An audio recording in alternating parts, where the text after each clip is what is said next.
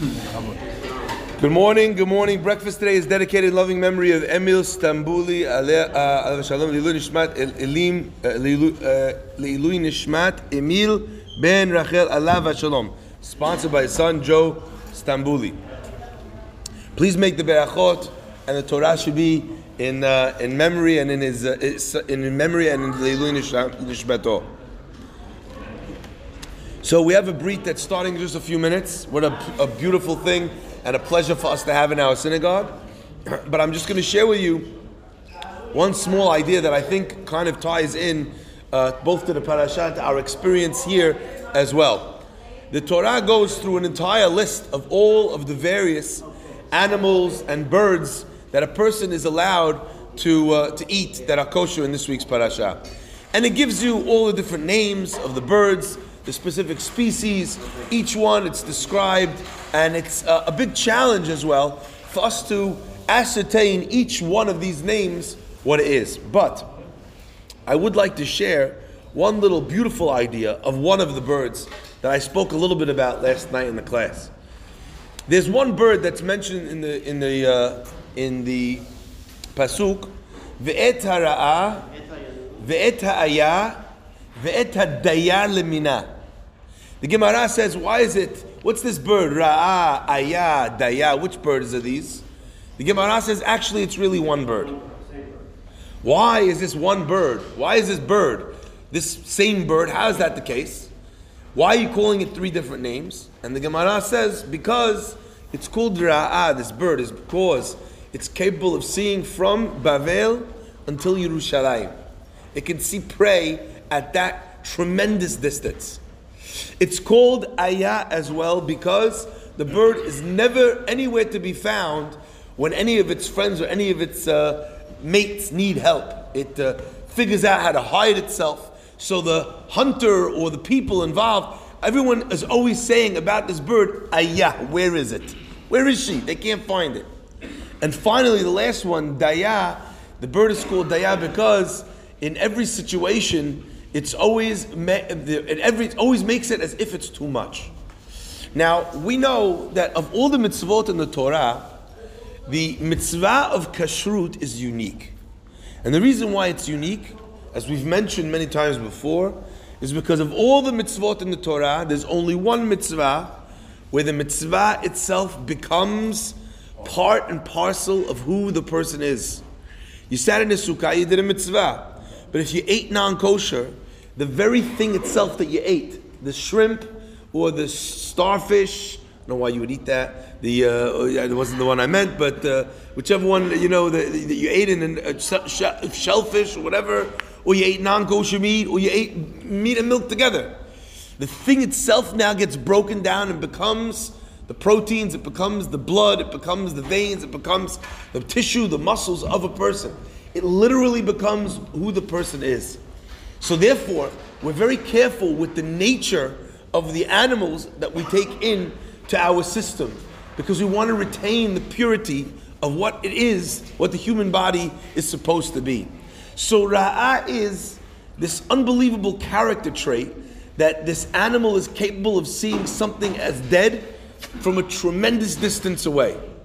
There are people that we've all met in our lifetimes and in our families and in our relationships where they're capable of seeing things that are very, very far away and they're able to notice minute details to be able to find something that's negative about somebody. Even if to everybody else, this guy's a great guy, this guy says, ah, you know what?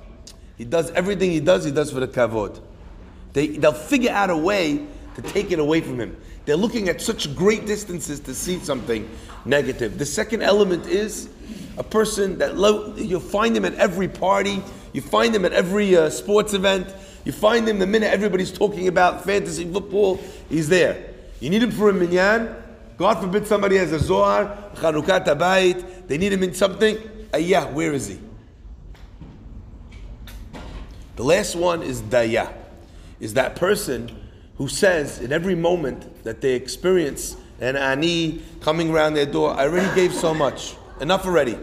Someone asked about, I helped you with the last kid. Rabbi, I helped you with the other one. I helped you. Uh, you know, this guy comes, he came collecting. I remember we had someone in London Hazit, the guy walks in and he says he's collecting, unfortunately, money for his children.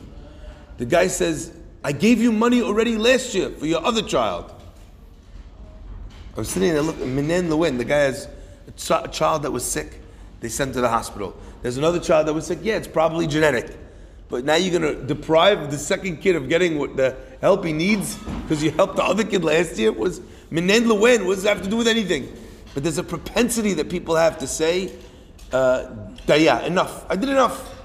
Human beings were designed to never want to wait, to never feel that we are satisfied.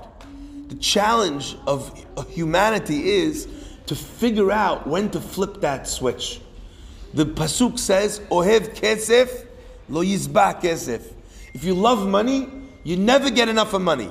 What do you mean? How come you don't say daya? Have enough, chalas. I don't need to go to work. I'm out. You know, I can make more investment. Yeah, but you know what? There's enough money already in my account. What am I going to go get more money now? Nobody says that. Why not?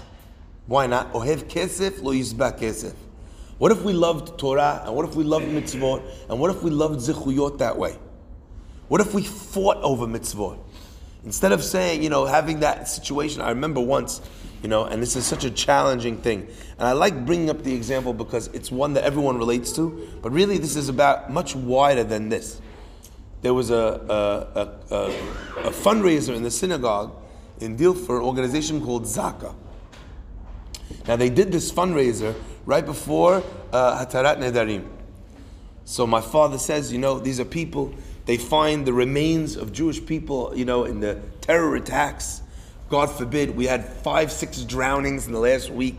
Sometimes you have a body that floats away. You know, they don't they only discover the body weeks later. By that time it's so bloated you could barely even tell who it is. So Zaka has the technology and the know-how that they identify the person. They release the wife, to aguna sometimes, so she could get married again. They allow the kids the closure. The pictures, so it's heartstrings, the whole thing. It's beautiful. And my father said, you know, can we get some people, 1800? It was like pulling teeth. Why?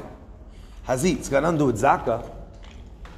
It's just that that morning there was a drive, and that afternoon there was a drive, and then that night, what is there? There's another drive. Eventually, people say, Daya, enough. Now, we get the sentiment. But the question is, at the end of the day, is that your choice to make? And please take these words in the spirit in which they're given. When you're talking about giving your own money away to tzedakah, that's something else. But when a person has an obligation to give away 10%, that money, that ma'aser, it should be in another account. That account, it doesn't belong to you. And the halacha is, if a person has money of tzedakah, and an ani comes along, and the ani is literally, he has the halacha of an ani. He's poor enough. He's worthy enough. You're not allowed to not give him that money.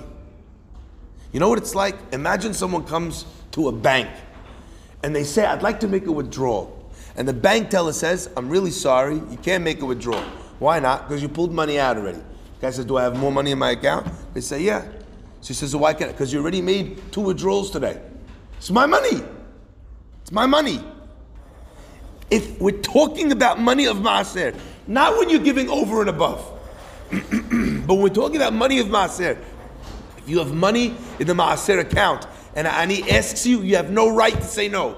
Now, it doesn't mean you have to give him everything. You're allowed to decide each person what you want to give. But to not give them at all, you're only the person who's managing that fund for them. That's what the the the the, uh, the pasuk is telling us. Etara'a. And I think to myself as well, if we needed a reason why the animal is not kosher, all you needed was one. Why do we point out each of them? And the answer is because each part of these things, sometimes people say, you know, Rabbi, I'm always around, I always try and help, I'm always doing everything. But you know what? That person who always comes to shul and is always involved, he's also always the one that has a negative comment.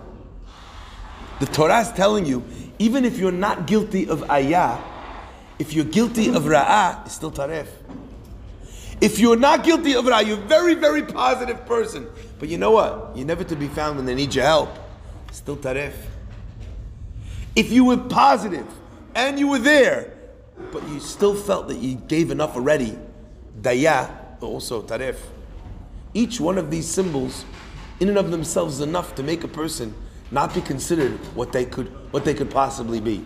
May God bless us to be able to achieve these wonderful character traits. The flip side, to be and that not only to eat kosher, like we said, but to be kosher. And through that process, Be'ezrat Hashem will create Kiddush Shem Shamayim in our day-to-day lives. Baruch Adonai Le'olam.